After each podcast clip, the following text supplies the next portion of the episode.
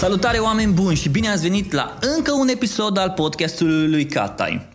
Sper că sunteți pregătiți pentru un episod destul de interesant pentru că îl am înaintea mea pe omul care tot timpul se filmează pe Instagram și vedeți mâna în fața mă, ecranului și punctea și arată către intrări, către ieșiri de la evenimente și între timp mai și spune că el are un business și are și agenții, dar astăzi ce e interesant e că vom povesti exact despre lucrurile astea. Așa că, uh, doamnelor și domnilor, iubiții mei, ascultători, cei care aveți răbdare să ascultați aceste intro pe care niciodată nu, pentru că niciodată nu sunt pregătiți să le fac, ci îmi vin așa, îl auzim astăzi pe uh, Mihlovin, așa e pe Instagram, dar dacă vreți așa ceva mai oficial, îi Mihai Lungeanu. Nu, chiar e Mihlovin. Mihlovin. A fost, a fost Lungeanu. Între timp e Lovin și este Mih. Tu ți l-ai schimbat în buletin? Da. De ce? Păi că l-am schimbat în buletin. Numele de familie se schimbă oricum și Mihai l-am schimbat în Mih pentru că Mih era pe Instagram și am Deci dorit tu să în mi-l buletin schimb. ai Mihlovin. Da, da. Te-ai trezit într-o Oriel. dimineață și ai zis, bă, vreau să-mi schimb. Băi, uh, așa îmi zice Tami, așa a început să-mi spună lumea și automat uh, nu am vrut să există o diferență între buletinul de Mihai și mm, numele de Mih. Prin urmare, numele meu este Mih Lovin în buletin. Ce o zis ai și tăi? imaginează-ți, și imaginează-ți, ai mei n-au zis nimic. Ei, nu știu. imaginează-ți, imaginează-ți probleme. Uite, de exemplu, ăsta, ăsta ar putea fi un trend. Numele oamenilor de pe Instagram, userul de pe Instagram versus numele din buletin. Imaginează-ți că sunt oameni care pe Instagram se cheamă într-un anumit fel și să zicem că au, o- sunt invitați la un eveniment. Și, sau hai să zicem altfel, să zicem că au o rezervare la un hotel sau un bilet de avion. Mm. Imaginează-ți diferența de nume între numele din Instagram și numele Nici real. nu cred că îți mai trebuie buletin într-un, într-un Cum, viitor. un avion? Ah, da, Îți asta arăți true, numai contul de asta true, Instagram, bă, true, ești tu, true, ești true, verificat, true, true, ești true. verificat, dacă ești verificat e ok. Da. E interesant. Dar când ți-ai schimbat buletinul?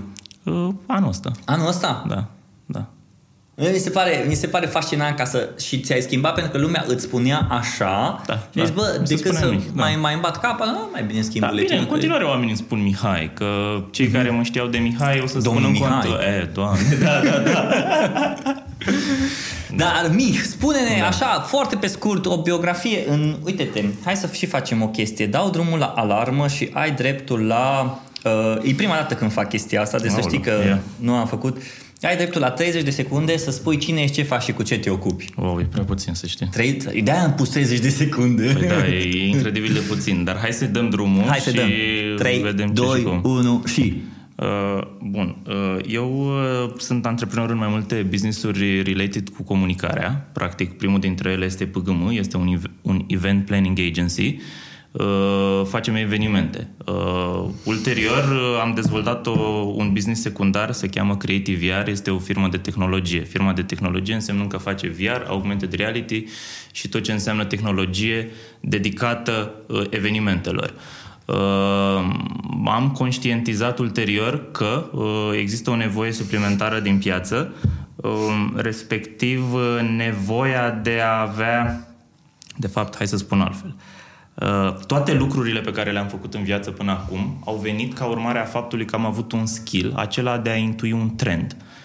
Uh, nu am făcut niciodată lucrurile atunci când trebuiau făcute, le-am făcut tot timpul înainte, anticipând ceva ce urmează să se întâmple. Practic, începutul meu a fost cu o agenție de event planning, cum am spus, PGM. Am pornit de la nimic și acum facem cele mai mari evenimente din, sau cred că nu greșesc dacă zic că facem cele mai mari evenimente din țară, regardless că sunt evenimente de pentru branduri de lansare, să zic business to consumer, sau sunt evenimente interne aferente unui employer branding. Uh, evenimente mari, imaginează-ți evenimente de la peste 2000 de oameni sau evenimente mici, corporate de 100 de oameni sau trade-uri. Știi că sunt 30 de secunde. Știu, dar ți-am zis, e imposibil să mă pui fix pe mine să spun în 30 de secunde ce fac. Așa, și că con- să continuă cu evenimentul. Da, continui cu evenimentul să spun, am simțit că la un moment dat nu poți să mai faci evenimente fără să ai o componentă de tehnologie. Mi s-a părut imposibil să faci asta. Și am anticipat, eram în America, am anticipat că m- o, s- tehnologia o să fie foarte disruptivă pentru event planning. Și am crezut în VR. Am început să citesc despre VR și despre AR. Uh, La vremea respectivă am luat primul device de un Vive, un HTC uh-huh. Vive și am început, l-am adus în România am început să ne jucăm cu el și să ne dăm seama că ar putea să fie game changer pentru industrie. Practic, mm. practic la început, imaginează că am făcut o petrecere acasă, am numit-o VR Party, am chemat oameni din diverse medii sociale și toată lumea zice, mamă, ce e asta? E super tare. Vorbesc de acum 3-4 ani, să zic. Mm. Uh, și ne-am apucat să ne gândim cum am putea să folosim tehnologia în evenimente. Și imaginează-ți că uh, am folosit tehnologia respectiv VR-ul pentru a face prima conferință de presă live din România. Practic am transmis lansarea unui produs care se întâmpla, să zic, aici. Am transmis-o unui public uh, într-o conferință de presă la, într-un alt punct, practic. Imaginează presarii care au intrat în cameră și au, și-au pus ochelarii pe ochi și au văzut evenimentul live. Am făcut evenimente de trade, am schimbat modul în care se fac campaniile de trade, practic. Nu mai răzuiești un uh, loz la ieșirea din supermarket, cauți promoționalele și premiile într-o experiență VR. Uh, multe activări care au venit cu un add-on pentru tot ce înseamnă trade sau event planning. Uh, ulterior uh, am simțit că ideile noastre din componenta de event planning nu sunt la fel de valorificate sau nu sunt la fel de apreciate dacă nu sunt aferente unui business standalone și am simțit nevoia să rup departamentul de creație din agenția de BTL și să-l fac standalone business. Așa a apărut al treilea business care se cheamă L2 Agency în care am venit cu un switch. Am zis, eu nu cred că artul și copiii o să mai fie viitor într-o agenție de publicitate. Uh, mi s-a părut foarte obsolet practic am zis o să mai existe, dar nu o să aibă putere și am crezut în doi oameni noi într-o agenție, respectiv uh, Instagram cura- Content Creator și Instagram Content Creator și Instagram Curator. Practic uh, un om cu background de fotografie care să facă conținut și un om care are simțul estetic cât să înțeleagă postările de pe wall, logica lor, coerența, filtrele, ordinea în care să le postezi și să înțeleagă community management. Și am născut uh, acești doi oameni, să zic așa, două poziții, care ne-au generat uh, proiecte de la branduri care doreau o poziție sau o prezență în social media diferită.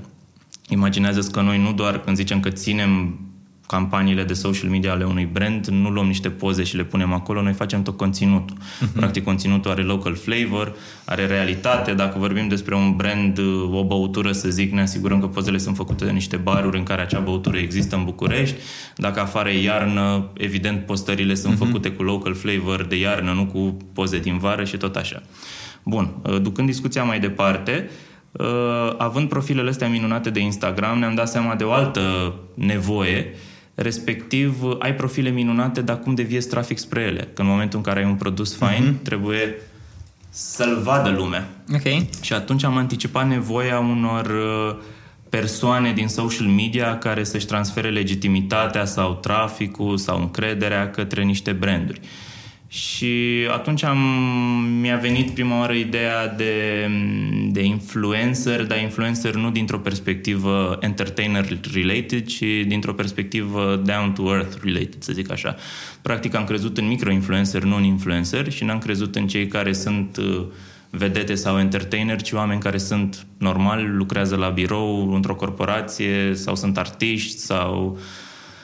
Și așa a apărut Squad, a uh-huh. patra entitate de care mă ocup, care este micro, care de fapt un diferențiator al acestei agenții de influencer nu este doar că pleacă de la premiza că oamenii sunt micro-influencer și content creator, ci de la premiza că agenția este mai degrabă o agenție de creație de digital cu tool de agenție microinfluencer. Practic, noi nu suntem impresariere artistică de oameni, ci mai degrabă oameni de concept, de creație, cu background de advertising, care știm să lucrăm pe briefuri și pe KPI-uri uh-huh. foarte concrete și coerent, cu o strategie în spate, care venim și cu soluție pentru cum să se manifeste în social media campania respectivă, uh-huh. prin intermediul microinfluencerilor. Și așa am reușit să câștigăm încrederea unor branduri din piață sau agenții din piață care lucrau cu branduri din piață, și să facem campanii concrete, campanii serioase. Bun, deci tu ai început de la evenimente? Am, toate, tot, tot ce am făcut eu sunt manifestarea creativității puse în, în, o, în activități diferite și totul a reprezentat de fapt o creștere organică către un obiect de activitate care îmi plăcea mai mult. Mm. Am început de la evenimente, m-am dus în tehnologie, unde am adăugat add-on value pentru evenimente. Simt nevoia să mai spun un lucru. Când faci chestia asta, se întâmplă un fenomen foarte mișto. Imaginează că în evenimente am lucrat exclusiv cu clienții. Clienții au venit la noi, ne-au dat bugete să le facem evenimentele. Când am apucat de tehnologie, era atât de nou în piață lucrul ăsta, încât nici măcar eu n-am intuit că adevărații clienți ai firmei de tehnologie Creative VR o să fie de fapt nu doar clienții, ci și restul agențiilor de betele din piață sau de PR. Hmm. Pentru că ce s-a întâmplat este că am început să câștigăm, să zic, piciuri, am avut o creștere cu agenția noastră de event planning, dar alte agenții din piață care nu aveau componenta de tehnologie n-au vrut să rămână în urmă și au venit la noi, în firma de tehnologie, să-și ia soluții disruptive. Și așa am reușit să scalăm, să zic, cu businessul mm-hmm. respectiv. Apoi m-am dus în, uh, în content creation și în digital, un loc în care am fost întotdeauna eu însumi fiind activ în social media. By the way, nu mai cred că există o social media, cred că mai degrabă există media. Adică viitorul acestui cuvânt nu cred că o să mai existe, cred că toate sunt forme de media. Uh-huh. Întâmplător una e social media, da. Uh. Uh, și automat când am ajuns în zona de Instagram am apărut și cu zona de influential marketing. Da, tu ai, ai punctat un lucru interesant uh, și într-un episod mai vechi am vorbit des, cu, un, uh, cu Iulian Pădurariu despre omul bun de marketing anticipează valul, anticipează trendul. Da își dă seama pe care da. o să fie următorul trend. Nu doar că o, o să sară în trend când e trendul, ci anticipează. Tu ai da. anticipat da. foarte ușor uh, îmbrățișarea noi tehnologii VR, AR, uh, după aia ai îmbrățișat uh, tot ce înseamnă uh, social media, dar nu ce îi trend, nu ce a fost atunci, poate sexy, cum a fost Facebook-ul sau poate Twitter, Instagram-ul și după aia ai intrat mai departe în partea asta de influencer marketing. Adică ai anticipat. Acum, întrebarea mea îi ce faci? Lucru. Nu doar că am anticipat. Am anticipat, am simțit, m-am consumat sau am simțit o oportunitate, dar în același timp eu în tot ceea ce am făcut am avut și un alt fel de trigger trigger care, dacă e suficient de puternic, îți dă suficient de mult kerosen să reziști mult. Și în influential marketing, triggerul meu a fost complet altul decât oportunitatea de business. A fost faptul că mi-am dat seama că există oameni undeva în lume care, să zic, postează doar poze cu fundul, mm-hmm. gagici sau poze mai dezbrăcate și au senzațional de mulți followeri. Oamenii au fantastic de multă influență. Același lucru se putea întâmpla și în România.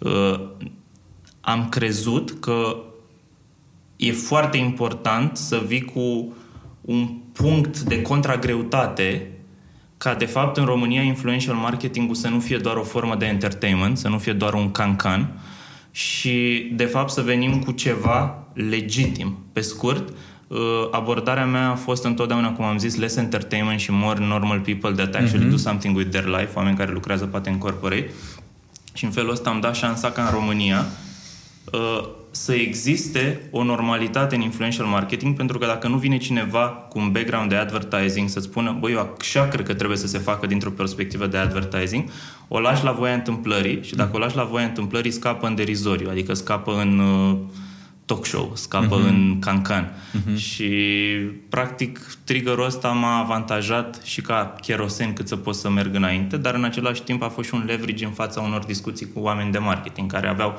exact aceeași problemă, că n-ar fi vrut să se transforme în uh, emisiuni talk show, să zic hmm. așa, cu... Și Asta vreau să te întreb. Anticiparea asta, mie mi se pare că omul de marketing, omul de business, care anticipează trendul, are un, un simț pe care foarte puțini le au. Un, un simț pe care antenele tot timpul ți deschise. Forecaster se cheamă. Tu poți să reușești să înțelegi ce urmează să se întâmple și să fii one step ahead of the game. Și întotdeauna eu, dacă e ceva ce am zis întotdeauna despre mine, le-am zis părinților mei, le-am zis nu o să, vă fac, să nu vă faceți grijă pentru mine niciodată, că spre deosebire de poate alți oameni, întotdeauna o să miros ce trebuie să fac înainte să trebuie să uh-huh, fac. Uh-huh. Și ăsta e skill care m-a ajutat întotdeauna. Da. Tu crezi că oamenii ăștia, hai să-i numim vizionari, vizionarii ăștia au și un blestem. Blestemul e că în momentul în care e trendul ăla, uh, atunci ai trendul, ei s-au săturat deja de trend și da, caută următoarea da, chestie, da, știi? foarte nasol. Deja ca, foarte știu. nasol ca vibe. E, a, uh, să zic... Într-un fel și eu mă simt în chestia, deci cumva și eu sunt așa, acum hai să ne gândilăm unul pe altul. Dar uh, atunci când am lansat Instagramology, am știut, bă, Instagramul o să fie în top 3 cel mai căutat, uh, cel mai folosit co- uh, platformă de social media din România. Pe lângă Facebook, YouTube, o să fie Instagram. Uh, m-am pus, am studiat ca și om de marketing. Nu, pentru mine Instagram e o platformă de testare, de media, de mă joc cu el. Nu e pentru mine, nu știu, să am timeline-ul, nu știu cum. E pur și simplu testez. Uh, și atunci când a dat drumul la Instagramology a fost o chestie de testare, de documentare, să văd bă, cum funcționează, de ce funcționează, ce fac brandurile de dincolo. Asta a fost în, într-o perioadă în care lumea zicea bă, serios, Instagram unde lumea își pune poze cu cafea, da, bă, aia o să fie, o să vezi că oamenii o să umble cu telefonul și nu o să mănânce până nu o să facă poză. Sau oamenii nu o să mai meargă cu aparatul foto în concediu, ci o să meargă cu telefonul și nu o să-ți, pun, nu o să-ți pună concediu pe Facebook, o să pună pe Instagram. Și acolo unde o să-ți fie tinerii, acolo unde o să fie adolescenții, platforma aia o să fie cea mai interesantă. Acum, eu, uh, eu personal m-am săturat de Instagram. De-aia eu nu mai, mă duc, eu nu mai folosesc atât de mult Instagram și de-aia nu mai împing atât de mult Instagram într-o perioadă în care toată lumea împinge acum Instagram. Eu acum cred foarte mult în partea asta de audio, de podcasting, de astea. Which cred, is very smart. Și cred, cred că undeva, poate în 2-3 ani, o să da, bă, uite, audio, pentru lumea vrea să-și optimizeze timpul și așa mai departe. Dar în 2-3 ani o să mă satur și de platforma asta. Categoric. Și atunci, oamenii care anticipează trendul, întotdeauna o să ducă povara asta în spate. Bă, uh, când e trendul și când toată lumea vrea, tu te-ai săturat deja de subiectul ăla. Da, da, e nasol, dar hai să-ți mai zic un lucru. Uh, pentru mine tot ceea ce fac, toate uh, agențiile, sunt ca un joc. Uh-huh. Eu, literally, mă joc anticipând ce e de făcut, uh, creștem acolo, networking-ul dintre firme și oportunitatea de new business e mult mai mare când tu, de fapt, ți intră un client în VR, dar, de fapt, are nevoie de un eveniment și faci upsell în zona de uh-huh. eveniment sau câștigi un client pe evenimente și poți să faci upsell cu influencer să participe sau cu uh-huh. tehnologie. Doar că eu îmi imaginez lucrurile în câteva minute și trebuie să aștept probabil șase luni ca ele să se întâmple. Aici vine un pic uh, dificultatea sau frustrarea along the way. Dar am învățat să mă... Na, să cope with it. Știi cum e? Eu cred că e povara asta oamenilor creativi care trebuie să o ducă. E o povară pe care trebuie să o duci și poate cel mai frustrant lucru e că uh, trebuie să ai răbdarea aia timpului. Bă, ok, trebuie să treacă timpul ca să vedeți că așa o să se eu, întâmple. Eu, eu am o soluție pentru chestia asta, respectiv empowerment-ul către oameni. Uh-huh. Uh, îmi consum din elan și din entuziasm dându-l către oamenii mei, adică okay. către parteneri, respectiv către uh-huh. colegi angajați. Uh, Uh, făcând chestia asta, cumva simt că nu mai sunt uh, o bombă de entuziasm, să zic mm-hmm. așa, simt că m-am descărcat cu entuziasmul meu și am încărcat pe alții, care alții cumva fac ca lucrurile să se întâmple mai repede. Adică empowermentul ăsta vine la pachet cu niște responsabilizare, că nimeni nu zice despre asta. Dacă toate companiile zic empowerment, empowerment, de fapt e vorba de responsabilizare. Și responsabilizarea te degrevează pe tine de presiunea responsabilizării mm-hmm. și îți accelerează procesul ca tu să vezi lucru pe care l-ai visat întâmplându-se mai repede. Mm. Uh, dar da, cred în media, cred în audio. Uh, chiar zilele trecute mă gândeam că Uh, cred că un trend care ar trebui să se întâmple este ca brandurile să înceapă să aibă o voce. Când mă refer la voce, să aibă branded voice. Uh-huh. Uh, nu cred că o să se întâmple în 2019, dar cred că mai încolo o să se întâmple, așa cum ele au CI-uri legate de culoare, de cod pantone, de cum font. Păi, așa uite, cred că o să fie voce pentru branduri. Fii atent. Și Instagram, cred că brandurile da. ar putea să aibă chiar propriul podcast, unde vocea respectivă să vorbească o, despre da. valorile... Păi Instagram, hai să o luăm așa, clar. Instagram a introdus, introdus voce vocea mesaje, în, da. în size, în, în da, direct message. În DM, da. Gândește-te că tu vorbești cu un brand și brandul ăla îți lasă un mesaj e, audio. Te forțează, te forțează să... Te forțează ca să, să fii inventezi. atât de atent da. în vocea brandului respectiv încât să zici, da, bă, uite, are o voce mai caldă sau, bă, uite, are o voce mai, uh, mai entertainment sau, uh, nu știu, poți să spui, intri pe un brand, pe un DM și îi spui, uh, fă ziua mai frumoasă. Atâta tot. Și brandul, omul ăla din spate care se ocupă de brandul respectiv, îți spune un banc Bă, am auzit bancul ăla de la, nu știu, dă-mi, dă un brand, de la Dorna. Da. Și o să zică, da, bă, ce tare a fost bancul ăla. Dar cine ți-o dat? Bă, pe Instagramul lui Dorna. Cum adică ți-o dat un banc? Da, mi-a dat un banc, uite-te. Știi, da. și deja word of mouth merge atât de puternic încât, clar, clar. încât Nu cred. Deci eu nu cred că o să se rupă tipurile de conținut. Nu știu, video moare, textul moare, foto se schimbă. Nu. Toate o să înceapă să-și găsească locul cât mai bine în, în, în, în media, ce ai spus tu. Da. Și so, chestia asta de social media uh, media asta deja, oamenii încep să-și dea seama, în special content creatorii să-și dea seama că ei au o platformă de media în spate. Ei deja sunt o platformă de media. Ei o, să o să-și folosească uh, influența pe care au pe Instagram, pe Twitter, pe LinkedIn, pe Facebook, pe, pe, pe Pinterest, pe Snapchat. Aia o să fie influența lor, aia o să fie vocea lor. Oamenii care o să știe că, o să-și dea seama că, bă, influența pe care o am eu aici e atât de mare și mă responsabilizează atât de mult încât nu mai pot să pun orice prostie acolo. Și cei care încep să-și dea seama asta o să înceapă să fie oameni puternici, însă intervin oamenii care nu-și dau seama și pun toate prostiile. Și aici deja atingem subiectul de fake news, da. care, care mă, pe mine personal mă frustrează fake news-ul ăsta. Cum poți? Și nu există și dacă vorba aia Facebook-ul și toți ăștia încă se luptă cu fake news, cum poți să faci ca fake news să uh, nu mai fie fake news într-o piață, într-o media în care content creatorii au o voce atât de puternică încât pot să disperseze mesajul? Mm, nu cred că în momentul de față ai cu adevărat cum, atâta timp cât uh, există și componenta de influential marketing care de fapt nu e foarte uh, legiferată, să zic așa. Mm. Adică la nivel de platforme care generează conținut, rău a început de când uh, newsfeed-ul s-a numit newsfeed, adică vorbim de Facebook da. acum. Uh, dar e un univers care va fi din ce în ce mai regularizat, adică în termen de, în termen de uh, uh, influential marketing, de exemplu, e foarte posibil ca în 2019 unul din trenduri să fie paid partnership with în postări. Okay. Ca de fapt uh, postările să fie evidente ads sau uh, brandul să controleze de fapt ceea ce se, po- ce se postează, dar regardless uh, controlează brandul, nu controlează o entitate superioară. Deci nu știu în momentul de față care sunt cele mai bune maniere de a mm, controla mm, fake news. Hmm. Uh, într-un, univers în care, într-un univers în care informația se generează mai mult decât s-a generat vreodată. O, da. Adică, o, da. și tocmai vorbim de câte noi platforme se inventează pentru news, imaginează am vorbit de audio. Păi, dar abia se inventează mediul de audio. Da, păi să se inventeze o manieră ca, de fapt, audio respectiv să fie uh, verificat, să zic așa, și pre-approved. Vezi, chestia asta de verificat, mie mi se pare că uh, îți oferă așa o responsabilitate grea și tu ca și influencer. Și acum hai să vorbim așa, Mich, tu care ești omul din spate unei companii care uh, nu cred, adică spune tu, tu doar iei oamenii și o să le spui campania asta sau își și îți iei responsabilitatea, bă, să-i și educi. Păi noi facem educație. Okay. Noi explicăm exact uh, regulile de funcționare cu un client. De asta zic că noi suntem on both sides of the business prin Prisma Squad și ăsta e un mare avantaj pentru noi.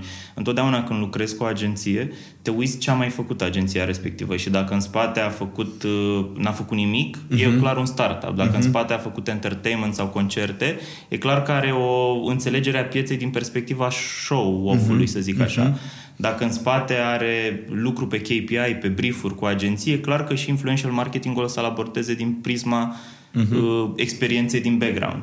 Uh, deci da, noi explicăm oamenilor că o postare înseamnă de fapt niște livrabile concrete, niște așteptări, un brief, o logică, o coerență, niște uh, monitorizări de rezultate, lucruri care uh, cu adevărat ăsta e avantajul meu sau al nostru, că vorbim pe limba industriei pe care o ajutăm să crească în felul mm-hmm. ăsta. Fii atent, că vorbeai despre influencer și m- mm, hai să facem punctual. Că de prea multe ori eu am văzut no, influencer marketing și toată lumea bla bla bla. Hai să facem punctual. Vine clientul, are buget de, hai să spunem, brieful în felul următor. Are un buget de 1000 de euro, ăsta e bugetul. Uh, targetul lui îi să își crească brandul, brand awareness și uh, să... Asta, asta e primul target. Al doilea target e să-și crească comunitatea.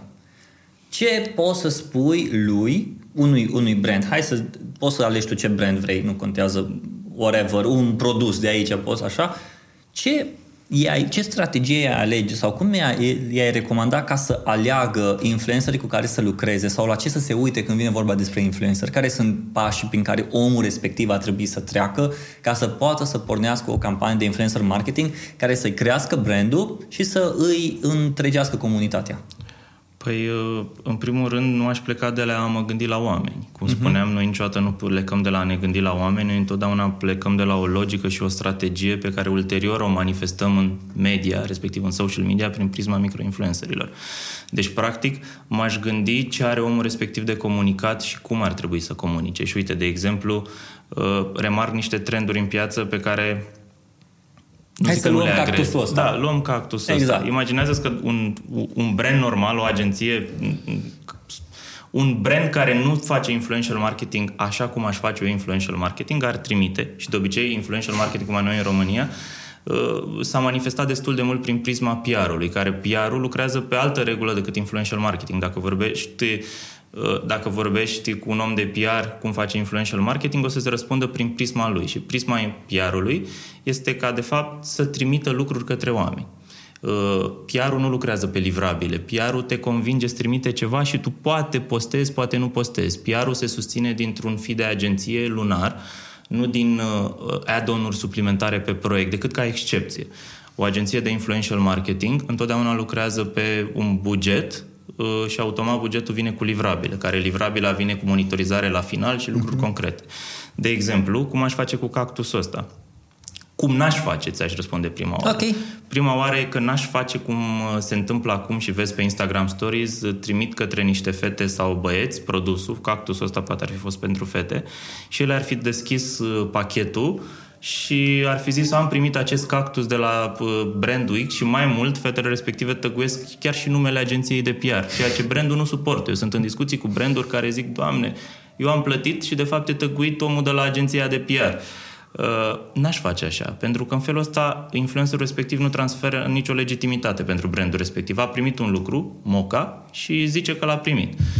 Eu aș face altfel dacă ar fi să rămână aproape de abordarea asta. În primul rând, aș face o postare în care influencerul împachetează produsul, nu face unboxing. Pentru că în momentul în care îl împachetezi și îl dai mamei cadou, sau iubitei sau iubitului, în momentul ăla pare că ai agreat deja produsul, l-ai încărcat cu propria ta alegere îi faci aceeași expunere în stories și pe wall pentru că tot aceeași expunere ai, dar îl încarci cu emoție. Deci doar schimbarea asta de paradigmă schimbă uh-huh. totul.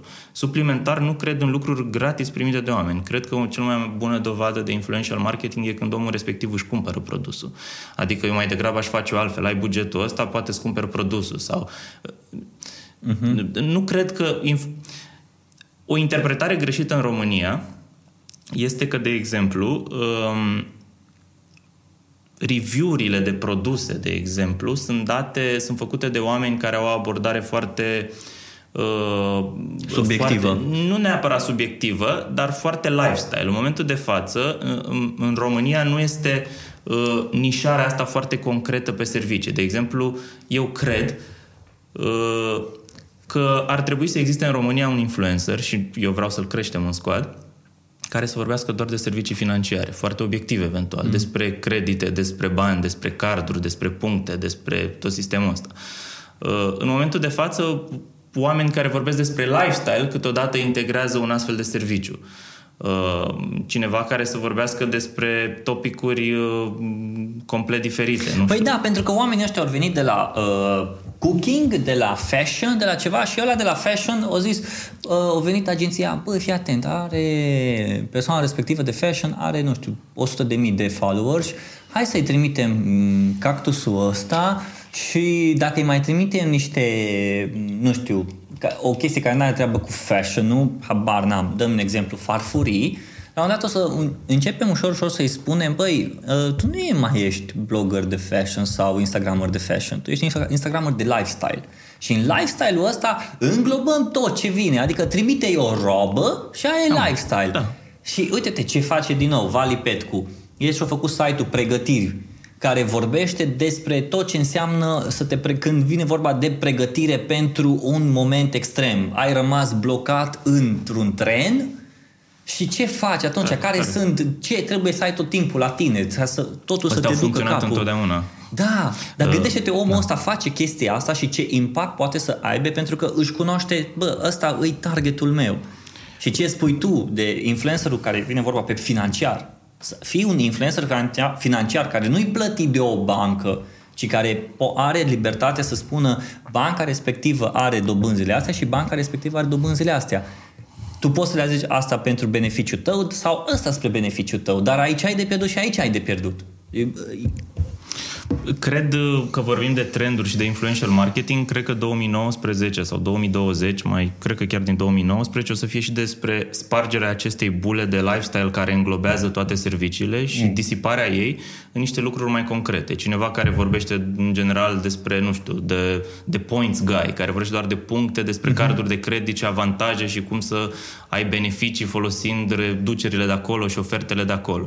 Cineva care vorbește despre, nu știu, educație sexuală, dau un exemplu. Nu există așa ceva în România pe Instagram, dar este ceva ce duduie la exterior, adică într-o, într-o lume în care puștanii stau foarte mult pe social media sau pe YouTube sau pe telefoane în general, e aproape greșit să nu capitalizezi pe zona asta dacă o face cineva care are knowledge în spate, evident.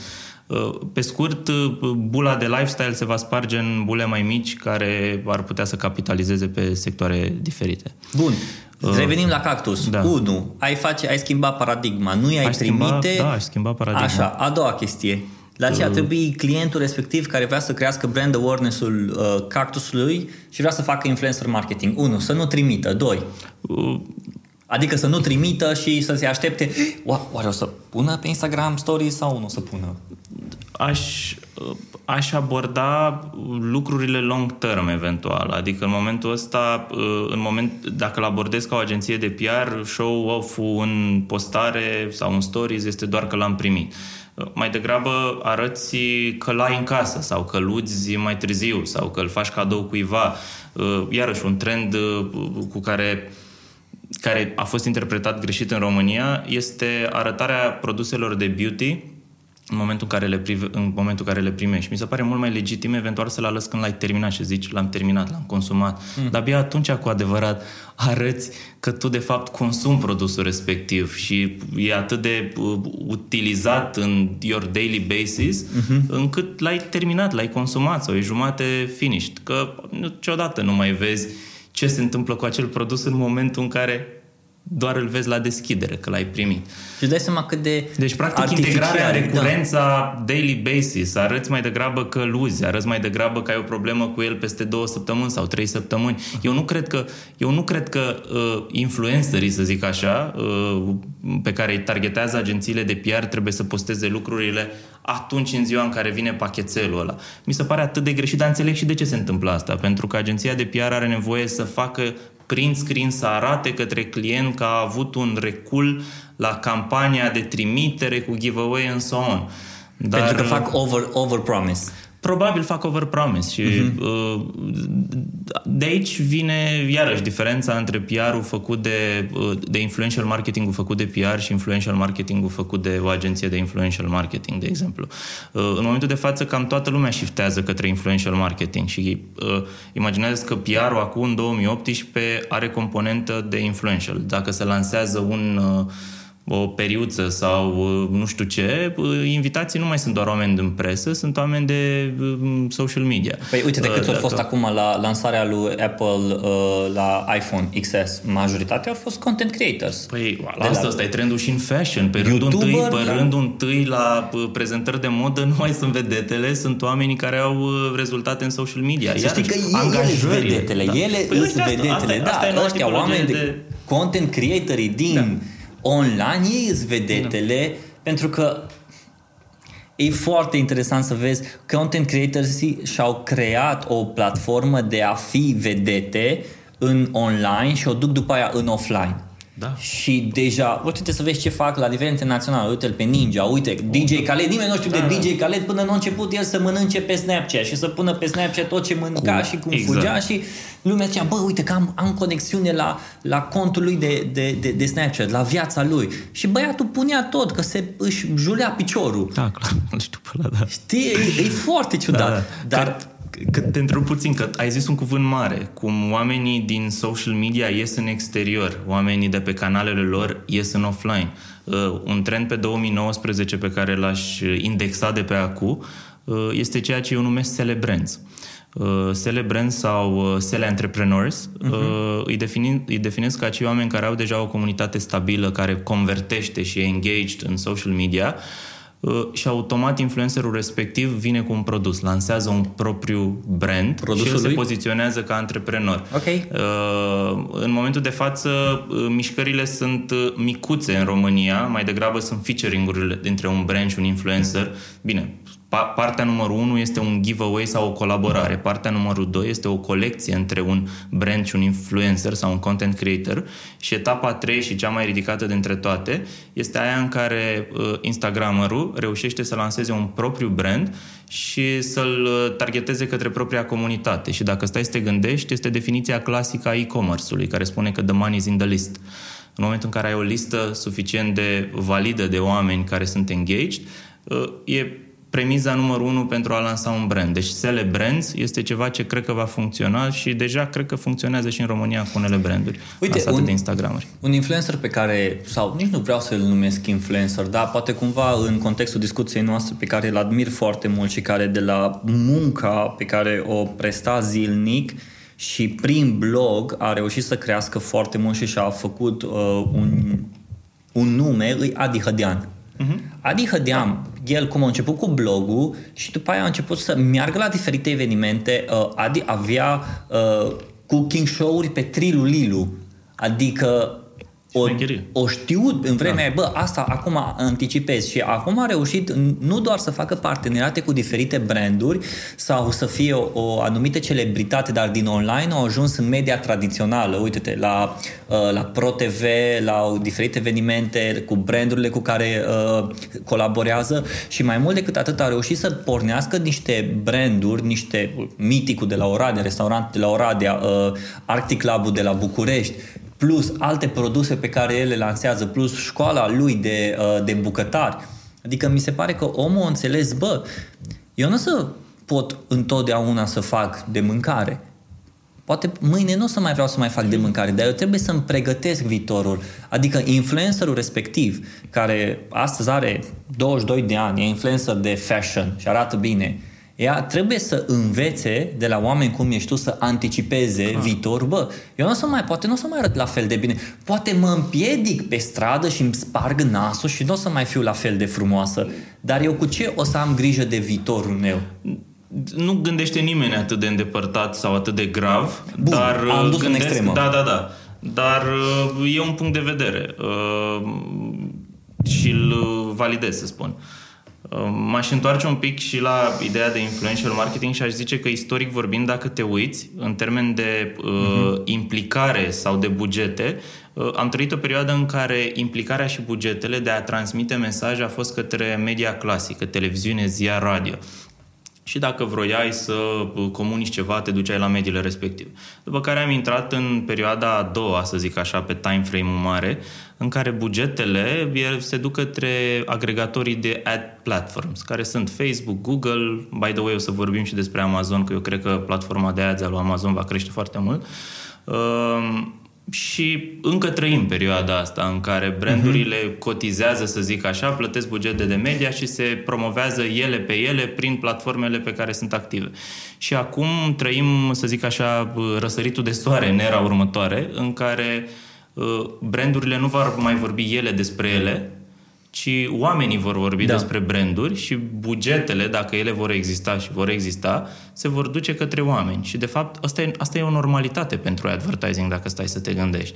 Pentru că descentralizezi Păi asta vor toți uh, Descentralizezi și uh, te duci către mai mulți oameni care au comunități mai mici și mai legitime și mai autentice. Ăsta a fost și insight-ul de la care am plecat când am format, format squad plecând de la microinfluencer făcând o comparație foarte concretă între rezultatele unui om mare și rezultatele unui om cu o comunitate mai mică, în termen de engagement, în termen de autenticitate și legitimitate și tot așa. Mm-hmm. Și au fost și situații în care am câștigat uh, proiecte uh, explicând brandului respectiv, care îmi povestea că, uite, am făcut o campanie cu oameni mai mari, cu vedete, am luat două, două fete, două prietene bune, am făcut o campanie, au avut rezultate.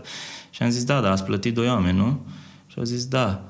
Da, da, voi vă dați seama că 70% din comunitatea lor e aceeași, că sunt bune prietene, adică hmm. cumva reușesc să văd dincolo de aparențe și reușesc să înțeleg hmm. marketing-wise abordarea. Deci da, Squad este o agenție de digital care are tool de agenție microinfluencer, deci rezolvă clasic briefuri și le manifestă prin oamenii care sunt cei mai potriviți. Răspundem la următoarea întrebare. Din campania asta, mă întorc înapoi la antreprenorul care da. vrea să bage 1000 de uh, euro într-o campanie de influencer și să crească brand awareness-ul uh, cactusului. Cât la sută din banii respectiv trebuie să investească în influencer ca și content și ca, ca și content creators și ca și să spun așa, uh, brand ambassadors pentru mm, campania respectivă și cât la sută trebuie să facă paid ads pentru păi, a, aș amplifica campania. Și aici e o discuție uh, care derivă, să zic așa. În momentul de față, întrebarea e ce înseamnă paid ads. Pentru că dacă paid ads înseamnă propriile reclame care uh, rulează în paralel cu campania de influencer e una, dar paid ads poate să însemne și să-i dai buget influencerului să-și bustuiască propria postare, ca de fapt propria postare să se ducă mai sus. Deci nu știm tu dacă ce, e tu vorba... ce recomanzi? Tu ce recomanzi? Uh, majoritatea până acum uh, nu și-au făcut deloc ads. Și cei care și-au făcut, și-au făcut ads separat, care vorbeau de aceeași campanie, dar nu foloseau postarea influencerului. Și dar eu cred, că, mai 2000, bine să... eu cred că 2019 va fi și despre suport pe boosting pe postările proprii ale influencerilor. Mm. Cred că e o variantă E o variantă. Adică atunci dar, când dar eu nu recomand, vine... dar atenție, eu nu recomand. Eu nu recomand în momentul de față, un, eu cred că un influential marketing cu adevărat, mai degrabă decât să ia mai puțini oameni și să-și păstreze buget pentru media, eu cred că mai degrabă duce bugetul către influential marketing mai mulți, care nu sunt brand ambassador, ci sunt mai degrabă one time only uh, uh-huh. enhancer pe campania respectivă. Și decât să ai doi brand ambassador care postează de patru ori sau de trei ori, mai degrabă ai șase sau opt care postează o singură dată, cu o recurrență sau pe un time frame mai lung, nu toți în aceeași săptămână, și nu mai bustuiești cu nimic uh, ads, pentru că, iarăși, cred sincer că se va ajunge acolo, cred că influential marketing o să fie at the heart of the marketing campaign. Dar tu știi că uh, algoritmul Facebook, Instagram și da, deja și Instagram uh, începe să-ți scadă așa de mult riciu încât ei îți cer ție, platformele respective îți cer ție să amplifici campania printr-un paid ca să poți să targetezi exact audiența pentru care tu faci. Adică faptul că uh, influencerul de fashion, dau un exemplu, care ia cactusul ăla, nu înseamnă că toți o să vadă campania lui. Nu înseamnă că toți o să vadă video lui. Dar și așa, așa că e mult mai bine ca să îi dai bani influencerului, nu? Ca să-și bustuiască direct targetat sau să dea, îți dea ție acces de advertiser pe platforma lui să poată să targeteze direct la care e interesat de cactus. Uh, true, dar uh, s-ar putea nici să nu vrei neapărat toată comunitatea omului respectiv. S-ar putea mm. să-ți fie corect să te duci uh, în comunități diferite și să-i, uh, să te expui către cei care sunt cel mai engaged în uh, comunitatea omului respectiv. Pentru că întotdeauna uh, algoritmul te expune către un număr na, limitat de oameni. Storiurile sunt numărul total de followeri împărțit la cât? La 4, la 5, la 6, în funcție de cât de engage ești tu. Expunerea de pe wall. Un video pe wall întotdeauna va avea mai puțin decât uh, view-urile de pe story. Sunt niște uh-huh. algoritme pe care, algoritmuri pe care le știi și poți să le împingi în față într-o discuție cu un client. Repet, oamenii nu boost, ca și trend în 2018, nu s-a băgat buget de suplimentar pentru mm-hmm. bustuirea postării influencerului, ci s-a mers pe pe propria comunitate, da. diversificare și riciu organic. Uh-huh. Dar 2019, odată cu creșterea și mai mult a pieței și a așteptărilor și a nevoii de KPIs din ce în ce mai bune și trendul ăsta cu influential marketing care ocupă din ce în ce mai mult din uh, ponderea de campanie de marketing, cred că se va ajunge și acolo. Și zic o, o, o chestie amuzantă. În momentul de față, cum spuneam, toți shiftează către influential marketing. PR-ul shiftează către influential marketing, that's their main tool acum Uh, agențiile de digital, când fac campanii pentru branduri, shiftează evident către mm-hmm. influential marketing. Deci cred că, uh, așa cum există în industrie împământenit faptul că brandurile mari au agenție de PR, agenție de BTL, agenție de digital, sunt convins că se va ajunge și în momentul în care va, vor avea o agenție de influential marketing. Posibil, nu știu. Mm.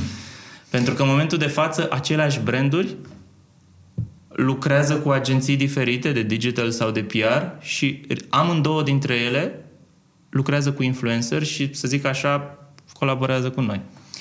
Um, tu îmi povesteai acum foarte mult despre, uh, de fapt, asta am vorbit până acum despre influencerii și despre campanii de influencer din perspectiva unui client. Dar acum, hai să întorc puțin pagina și vreau să vorbesc despre influenceri. Să spunem că există un influencer care vrea să crească, vrea să se dezvolte și vrea să-și crească comunitatea. Bun, trecem peste oamenii că a, vreau să-mi cresc followers și de, de, de a crește followers și cum pot să-și crească, de exemplu, comunitatea? Ce trebuie oamenii ăștia să facă ca să crească comunitatea?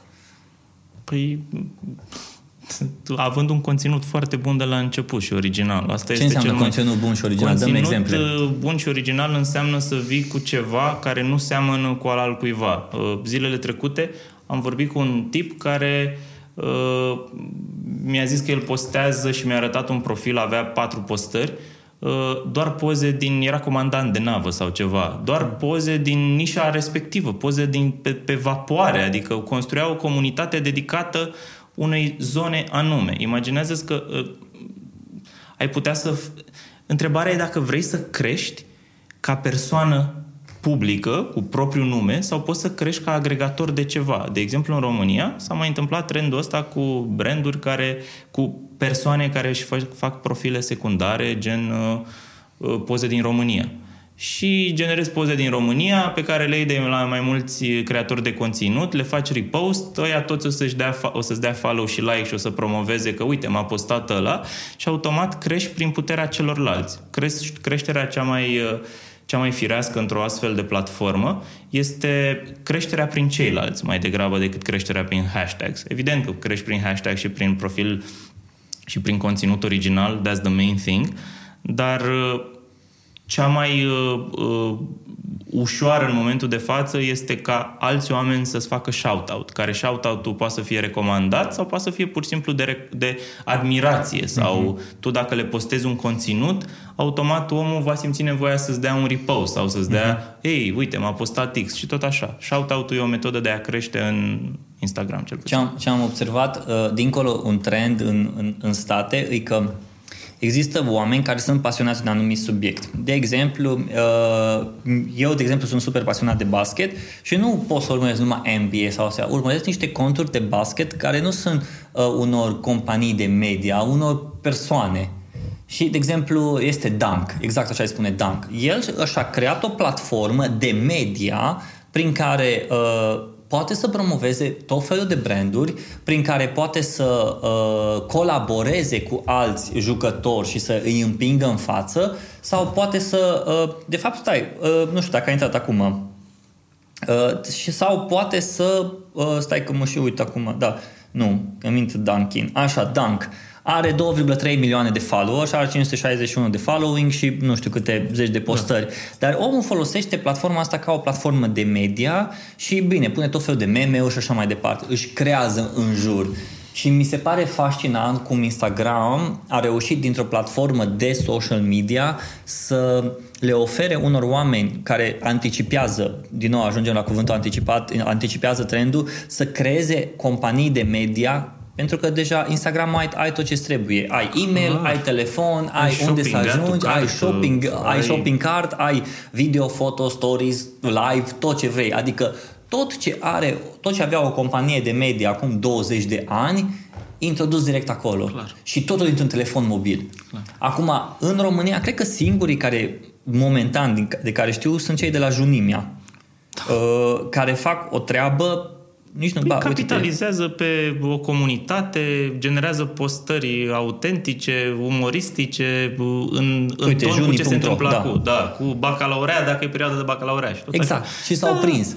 Și deja, și asta mi se pare super fascinant ca să fii pasionat de ceva, vorba de cactusul ăsta și să poți să creezi o companie de media în jurul cactus, plante, agricultură, bla bla Da, bla. da, da, asta e- asta e și un trend acolo pe să-i care- aduni. Nu cum ai spus tu, nu pe lângă ca și persoană, ci ca și un agregator de conținut, îi promovezi și pe alții și creezi conținut în jurul, în Eu jurul cred, eu, subiectului. cred, eu cred că ăsta e iarăși un trend foarte important de urmărit în 2019 și cred că oamenii, dacă vor acum să intre pe Instagram, le-aș recomanda să intre cu un, pe o categorie mai degrabă ca propria lor persoană. Practic să fie o pagină doar despre plante sau o pagină doar despre tips and tricks sau uh-huh. practic să faci commitmentul că faci profilul de Instagram ca un site mai degrabă decât ca propria ta pagină de Instagram. Uite, am... Poți am, să fii agregator de locuri în care să servești mic dejunul în București și that's the only thing, să fie doar Exact. mic dejunuri și that's it.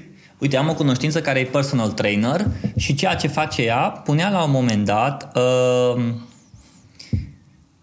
mâncare, ce mâncare poți să mănânci ca să poți să slăbești sau poate nu știu ce. Și gândește-te că o dus-o atât la un nivel atât de fain încât o reușit să își creeze în jurul brandului respectiv o platformă prin care nu doar că ea pune poze cu ea și așa mai departe, ci educă și Bă, în același timp, bă, eu trebuie să urmăresc persoana asta pentru că învăț niște Păi trebuie să dai informații. Free content, free content pe profilul respectiv. Exact. Și dacă vii pe o nișă anume care, pe care nu mai e nimeni și oferi conținut gratuit, oamenii îți vor urmări pagina pentru că practic se abonează la acel conținut gratuit pe care tu ești dispus Exact. să-l dai întotdeauna. Exact. Bun. Uh, oameni buni, de fapt, uite-te, pe ăsta nu știu dacă îl știi, pe Vlad Sorescu. Da, da, da, îmi place. Mie îmi mi s-a place. părut- Au cap- a capitalizat pe tipologia de pantonar pantone și vine, îmi place foarte mult, da. Și s-a jucat foarte mult Da, cu s-a partea jucat. asta. Deci ea- chiar îi spuneam la un moment dat, dă să meargă pe asta, că asta trebuie să fie și tu tău. Bun. Mich, povestește-mi puțin despre luptele tale cele mai mari ca și un antreprenor, ca și un om de creație, creator de conținut, uh, ca și uh, cel care anticipezi trendul. Care sunt luptele tale cele mai mari când vine vorba de uh, munca ta de zi cu zi? Cu ce te, fru- ce te frustrează pe tine? Și să nu zici, nu mă frustrează nimic, nu cred, eu sunt super zen, asta nu cred. Uite, uh, ca să închidem uh, subiectul cu influential marketing, uh, să știi că o frustrare pe care am realizat-o de la început este că cele mai bune campanii de influential marketing sunt alea pe care nu poți să le comunici niciodată. Mm. Pentru că dacă dai un comunicat pe IQS și spui că ai făcut chestia aia, fix aia îți distruge campania. Că ai dacă comunicat faci, aia. Da, dacă faci o campanie inteligentă de influential marketing, e o campanie pe care nu o vei comunica niciodată. Dacă faci influential marketing ca la carte. În momentul în care dai un comunicat, ai făsâit-o, adică S-a dus nu totul. mai, nu mai e influential marketing. E, înțelegi ce spun? Aha. Asta e o frustrare care vine aferentă uh, aferentă squad, să zic, influential marketingului. O frustrare care vine uh, uitându-mă înapoi din, uh, din Creative Yard, deci din filma de tehnologie, este că am făcut foarte multe uh, aplicații pentru România, dar am omis să mă mai gândesc la bigger picture, respectiv uh, să facem self made uh, apps care să fie descărcate worldwide, lucru pe care o să-l schimbăm în 2019. Practic, îmi pare rău că am, uh, am rulat cu bugete de la clienți când puteam să mergem pe subscription sau cu bănuți mai puțin de la mulți oameni. Uh-huh. Practic, 2019 pentru tehnologie o să însemne și uh, dorința de a merge spre seeding sau spre uh, self-developed apps sau pe fundraiser sau pe cumva uh, să nu lucrăm doar business to business, ci mai degrabă să targetăm o comunitate mai mare, deci să ieșim din zona de România. O altă frustrare uh, ar fi că uh, din când în când uit că mă joc cu businessurile sau că mă joc de antreprenoriatul. De, cel mai multe, de cele mai multe ori îmi dau seama că am niște piese pe o... dau suficient de mult zoom out încât să văd foarte clar totul. Să văd ce are de făcut chestia. Simt că toate firmele sunt niște piese de șah și pe toate trebuie să le mișc mai în față, mai în față pe tablă. Câteodată, când petrec foarte mult timp într-una din businessuri, într-unul din businessuri, uh, încep să intru acolo și când intru acolo, uh, nu mai am viziunea de ansamblu și în loc să mă joc cu businessurile, sunt efectiv prins acolo și încerc să mă pierd în operațional. ceea ce e o, uh, îți taie din viziune și nu mai poți să vezi înainte. Vezi uh-huh. doar uh, soluții uh, interne. Dar și asta vine cu un avantaj, că identifici niște probleme și automat vezi că trebuie să schimbi organizațional totul, să fluidifici operaționalul. De curând chiar am schimbat și am adus un om la birou care vine dintr-o companie foarte mare și a făcut operațiuni europene, să spun așa, pe țări diferite și automat ne-a ajutat să fluidizăm foarte bine operațiunile și convergența dintre business-uri, uh-huh. ca de mhm. fapt să fie un flow operațional uh-huh. mai coerent. Uh, lucru pe care nu știi să-l faci decât dacă ai un MBA sau lucrezi doar pentru chestia asta sau uh, și întotdeauna frustrarea mea câteodată generează întotdeauna o, o rezolvare. Uh-huh. Sau e o frustrare bună întotdeauna. Mereu când apare, uh, te ambiționează să te duci mai departe. Asta e că nu văd, eu nu văd frustrare neapărat ca o parte negativă, ci frustrarea poate să fie... Hate something, change something. Asta a fost o campanie care a câștigat la Cannes pentru Honda cu mulți ani și mi-a plăcut foarte mult și asta m-a ajutat foarte mult în viață, cum te ajută o reclamă. Așa zicea, hate something, change something. Și dacă nu-ți mai place ceva, eu lucrez să schimb acel ceva și acel ceva, uh-huh. odată schimbat, uh, deschide portițe suplimentare noi. Când te saturi de Instagram? Păi m-am cam săturat în termen de poster pe wall, nu prea mai am răbdare să postez, uh, dar story-urile îmi plac foarte, foarte mult. Am un curaj pe stories, cum aveam pe vremuri pe wall sau cum aveam pe vremuri pe Facebook sau cum aveam eu trec printr-o recurență din asta destul de mare, că vorbeai de junime. La un moment dat aveam o pagină pe Facebook, se chema Academia de Ursărie. Cred că uh-huh. încă mhm. se mai cheamă, cred că încă mai există. Era un fel de junime, doar că era cu glume cu... și postam acolo free value, glumițe, uh-huh. făceam meme-uri. Eu am scris și la Cațavencu, adică aveam skill-ul ăsta al meu de a face glume din ceva, de a face haz din necaz. Uh, și mă voi sătura de Instagram dacă voi găsi o altă platformă care să-mi permită să transmit idei. În momentul de față, story-urile îmi permit foarte mult pentru că modul în care eu explic lucruri uh, e așa foarte point of view explicativ pentru cineva care nu are ocazia să ajungă acolo. Dacă sunt uh-huh. la un mhm. eveniment, le explic oamenilor ce văd acolo și de ce e bun acel eveniment, pentru că am în background uh-huh. propria agenție de evenimente și înțeleg că oamenii s-au chinuit să facă instalația aia sau ceva.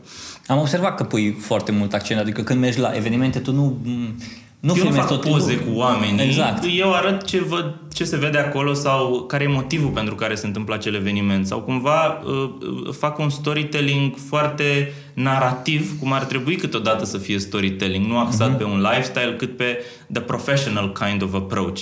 Uh, și chiar îmi doresc să explic mai mult despre tot ce înseamnă viziunea mea despre viață. Uite, de exemplu, am realizat discutând cu oameni și mergând în comunități de oameni care își doresc să fie antreprenori, mi-am dat seama cât de greșit e înțeles antreprenoriatul în România. Mm. Toată lumea este despre hustle, să încerce, să facă, să dreagă, pentru că l-a urmărit pe Gary Vee. Ori Gary Vee face cea mai mare greșeală pentru antreprenori și le face cel mai mare rău, pentru că îi motivează să înceapă și când au o idee, doar să înceapă și să se chinuie. Și uh, focusul lui este pe, pe hustle, pe hustle, pe hustle.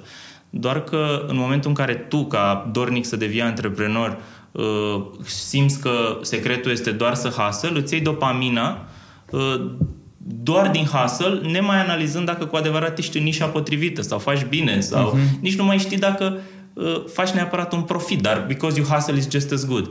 Și foarte mulți oameni ratează în antreprenoriat că se apucă așa din dorința de a nu pierde un tren, they don't know what they're doing, they just hustle and it's just as good because they mm-hmm. hustle. Și uh, toată mișcarea asta de awakening antreprenorial e un pic înțeleasă greșit în România și mi-e teamă pentru mulți oameni, pentru că concluzia la care eu am ajuns este că de multe ori, nefăcând ceva, ajungi să-l faci mai bine. Mm. De ce zic asta? Pentru că eu dacă începeam anumite firme, nu la început, adică saltul meu antreprenorial a fost foarte puternic în ultimii ani. Dar eu m-am apucat să fac business din anul întâi sau doi de facultate, lucram într-o agenție de publicitate, după aia am lucrat la ProTV, lucram în divizia de event planning al lui Graffiti BBDO. În timp ce lucram în ProTV, uh, aveam propria firmă, uh, cu banii dintr-o parte îmi plăteam angajați în partea cealaltă, în timpul ăsta făceam facultate și nu una, ci două. Uh, mi-am dat demisia, am plecat în America, am avut așa, am lucrat foarte mult și pe metoda hustle, Gary Vee style dar n-am avut rezultate decât foarte târziu.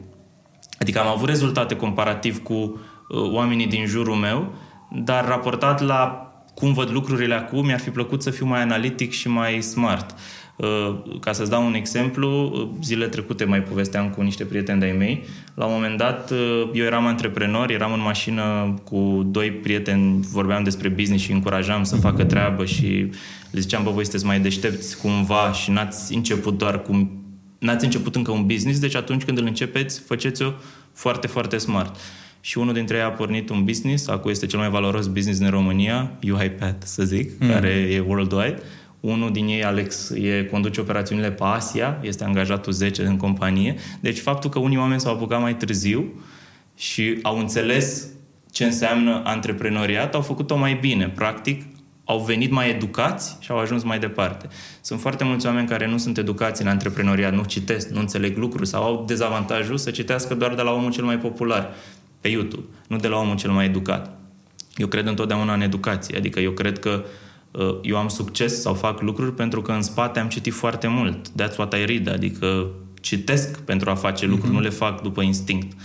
Uh, și probabil voi începe să vorbesc mai mult și despre componenta asta și încerc să dau mai mult către oamenii care mă urmăresc, pentru că cele mai frecvente întrebări pe care le primesc pe DM eu sunt de la oameni care încearcă să facă un business, de la oameni care vor să vândă ceva, adică nu primesc de unde ți-ai luat hainele astea, adică știi, mm-hmm. primesc de la oameni vreau să fac ceva cu viața mea, oameni care, oameni care they're striving to do something și uh-huh. oamenii ăștia îmi scriu și către oamenii ăștia vreau să vorbesc și that's my community, basically. Ce am observat e că urmează un trend în lumea de business, mai ales acum că cei de la Basecamp și-au lansat cartea Doesn't Have to Be Crazy at Work. E foarte faină carte și eu mi-am comandat Uh, Paul Jarvis, care e un web designer, web developer, uh, tot așa a lansat o carte Company of One și, de fapt, m- știi că la un dat discutam despre Basecamp și Basecamp a ajuns la um, teolo- te, te, um, dăm, stai că am, am lapsus. Uh, Orice mentalitatea, a făcut bine. Da, mentalitatea că nu trebuie să crească mari. Nu, bă, ei ah, sunt, nu. nu știu, vreo 30-40 de oameni și atâta tot. Și zicea, bă, lucrăm cât lucrăm uh, și îmi place să spunea, bă, omul de design pe care îl angajezi trebuie să știe să scrie. Pentru că noi scriem foarte mult. Noi nu facem ședințe, numai să facem ședințe de ședințe pe ședințe. Noi scriem foarte mult, tot procesul. Mm. Și e trendul ăsta în care nu trebuie să crești gigantic, 500 de oameni, 800 de oameni, 1200 de oameni. Ai 10 oameni care își fac treaba și treaba aia e destul de cât îți trebuie și atâta tot. Nu trebuie... De ce vrem să fim atât de mari? Nu mai știu, tot ăsta de la Basecamp a zis într-un interviu, cred că la uh, Chase Jarvis, uh, Jason Fried zicea uh, că îi ciudă pe un prieten de-a lui care are o brutărie, o gogoșerie, ceva, zice că își cunoaște fiecare client după nume, își cunoaște fiecare client după nume, știe, povestește cu el, zice noi avem la Basecamp 100 de mii de oameni. Cum să stai să povestești cu ei? Cum să-i cunoști? Pentru că nu-i cunoști, nu ai de unde să știi pe fiecare. No, el îi cunoaște și el e mulțumit. Bă, îmi, plătești, fac, îmi plătesc facturile, mă duc cu un concediu, două concedii pe an, fac ceea ce îmi place and that's all. Și cumva cred că se duce tot mai mult către a, tot felul de nume din astea care jurnaliștii le dau solopreneurs, bla bla bla Însă cred că tot mai mult o să se meargă către uh, platforme și către business-uri care nu trebuie să fie gigantice, atâta timp cât, bă, ok, avem, suntem 20 de oameni, facem o treabă bună, uh, rezolvăm niște problemele a unor oameni and that's all, nu trebuie mai mult. Clar, clar. De ce trebuie să creștem la 500 de oameni, 800 de oameni, 1200 de oameni, mai mult, mai mult, mai mult? Ok, Gary Vee povestește aia, pentru unii merg pentru alți, alții numeri, pentru unii o să meargă ce povestesc ăștia de la Basecamp, pentru alții o să meargă ce povestește true, Tim Ferris. Pentru fiecare, pentru că și ăștia totuși, dacă ei să ne uităm, au în spate un business care trebuie să și-l împingă tot timpul, trebuie să-l facă, trebuie să... El merge către ăștia la alții, alții o să, nu o să meargă. Uite-te, îl ai pe Seth Godin, care niciodată nu o să facă nu are un business al lui ca să lucreze pentru alți clienți. El din tot ceea ce face el, alte MBA, de seminar exact. marketing și așa e, mai da, departe. Da, e un nivel high level Seth Godin pentru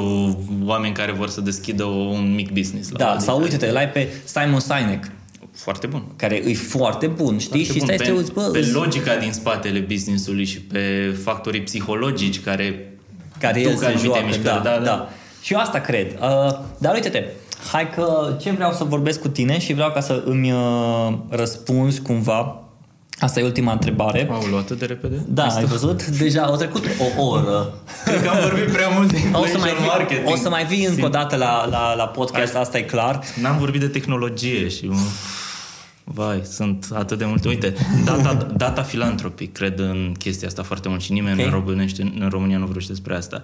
Cred că un trend în CSR o să fie ca brandurile nu doar să dea buget, ci mai degrabă să dea informații colectate uh, pentru a simplifica, pentru a face un impact în comunitate. Și zic asta, uite, că uh, UPS în colaborare cu UNICEF, să zic, uh, uh, UPS dă informații și face tracking pe ca pachete și uh-huh. face toată infra- infrastructura de shipping. Uh, Practic nu transmit bugete oamenii, uh-huh. ci transmit informații care f- beneficiază unor terți. Uh, Data filantropii e ceva ce cred că va Uite, face. promit că o să mai vii la podcast și o să vorbim numai despre Doar de tehnologii. tehnologie. Numai de tehnologie o să vorbim. Și eu o să mă pregătesc, deci pentru asta chiar o să mă pregătesc. Nu că ca și cum m-am pregătit pentru asta. Ba, m-am pregătit, ba nu. Ultima întrebare. Ai acces la toate ecranele, Da. toate ecranele din lumea asta pentru o oră. Da. Și de obicei am pus întrebarea asta la diferiți invitați. Care ar fi mesajul pe care l-ai pune acolo? Și de ce? Am toate ecranele și Ai ce? acces la toate ecranele, de la laptop, la telefon, la billboard-uri, la ecranele din cinema, la orice. Ai acces la ele. Nu știu. Ai te întâlnit cu un hacker care ți l-a accesat pe toate și poți să transmiți un mesaj.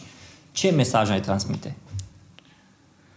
Măi, le-aș zice o esență a vieții pe care eu o consider ca fiind un motor pentru unii și pentru mine sigur e un motor uh, și le-aș explica următoarea idee. Uh, unii oameni nu știu ce fac cu viața lor și de ce o fac. Sunt marea majoritate a oamenilor. Mai sunt oameni care realizează că there's no purpose in life și automat nu mai construiesc nimic cu păr, nu mai fac nimic în viața asta, că zic, bă, de ce să fac asta? Hai că I'm wasting everything, că oricum nu o să însemne nimic. Și mai sunt oameni care înțeleg că there's no purpose in life și there's nothing more, dar tocmai pentru că there's no purpose in life, încearcă să facă ceva. Doar că având mindset-ul că there's no purpose și al- alegi tu să faci ceva și să te distrezi cu chestia aia făcând-o, în, abia atunci cu adevărat începi să ai succes și să te bucuri de viață, dar nu dintr-o perspectivă antreprenorială, că that's very little of what I'm thinking. Dintr-o perspectivă de a-ți atinge succesul personal și fericirea și happiness și everything. Pentru că cumva îmi pare rău că poate la finalul acestui podcast eu o să fiu asociat cu un om care uh, vorbește de influential marketing. În esență eu sunt un om de tehnologie sau un om de creație care și-a folosit creativitatea în diverse sectoare. Acum am vorbit de influential marketing, dar eu în același timp aș fi putut să vorbesc despre tehnologie și îmi place foarte mult să vorbesc despre tehnologie, despre VR și augmented reality și mai ales despre AI, care e subiectul cel mai mare pe care am fi putut să-l dezvoltăm în topicul ăsta. Dar dincolo de componenta asta mea de ce mă pasionează, ce citesc și cum am reușit lucrurile astea să le manifest într-un business just because I had nothing else to do and it seemed a legit way to do it, uh, aș fi putut să vorbesc și despre ce îmi place să fac în afara biroului, pentru că e o componentă foarte importantă în viața asta și dacă aș avea toate ecranele din lume, le-aș zice că there's no purpose in life But that's why you have to choose your battles și să choose those that you really enjoy. Eu sunt un norocos că literally mă joc în ceea ce fac și de asta îmi place și de asta vorbesc despre el. Eu când mă duc acasă, eu citesc tot lucruri despre uh, cum AI va impacta uh, totul și cum, uh, în esență, uh, ceea ce în secolul 20 uh, a făcut uh, uh, unele state să uh, se ducă în jos, să zic așa, să nu funcționeze totalitarismul în secolul 20, în secolul 21, AI-ul îi va avantaja pe toți aceștia să crească foarte mult. Adică anticip, citesc lucruri nu pentru că încerc să mă pregătesc pentru birou, ci citesc lucruri pentru că literally îmi place și am marele noroc că la birou fac lucruri care îmi plac. Și când ajung acasă îmi aloc suficient timp să fac alte lucruri care mă ajută foarte mult învățatul să cânt la chitară de care îți spuneam. Hmm. Asta e foarte mișto pentru că întotdeauna mi-am dorit și am zis, bă, ce o să fac? O să trăiesc viața asta să am un lucru pe care mi-am dorit să-l fac și să nu-l fac. Uh-huh. Plus că citind, mi-am dat seama că în momentul în care înveți să folosești un instrument, se schimbă complet modul de a înțelege lucrurile. Uh-huh. Sinapsele funcționează diferit.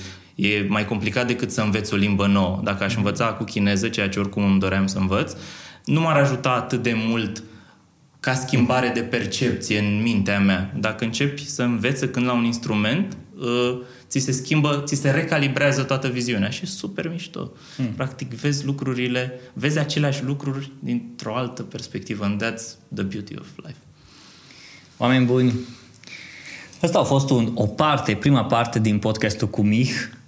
O să urmeze și o a doua parte. Uh, da, puțin mai încolo, poate când o să vin eu la București, că tu păi ai hai. venit la Cluj păi și atunci trebuie să vin la, la București, la vin la voi la birou, așa cum și tu ai venit la mine la da, da. birou.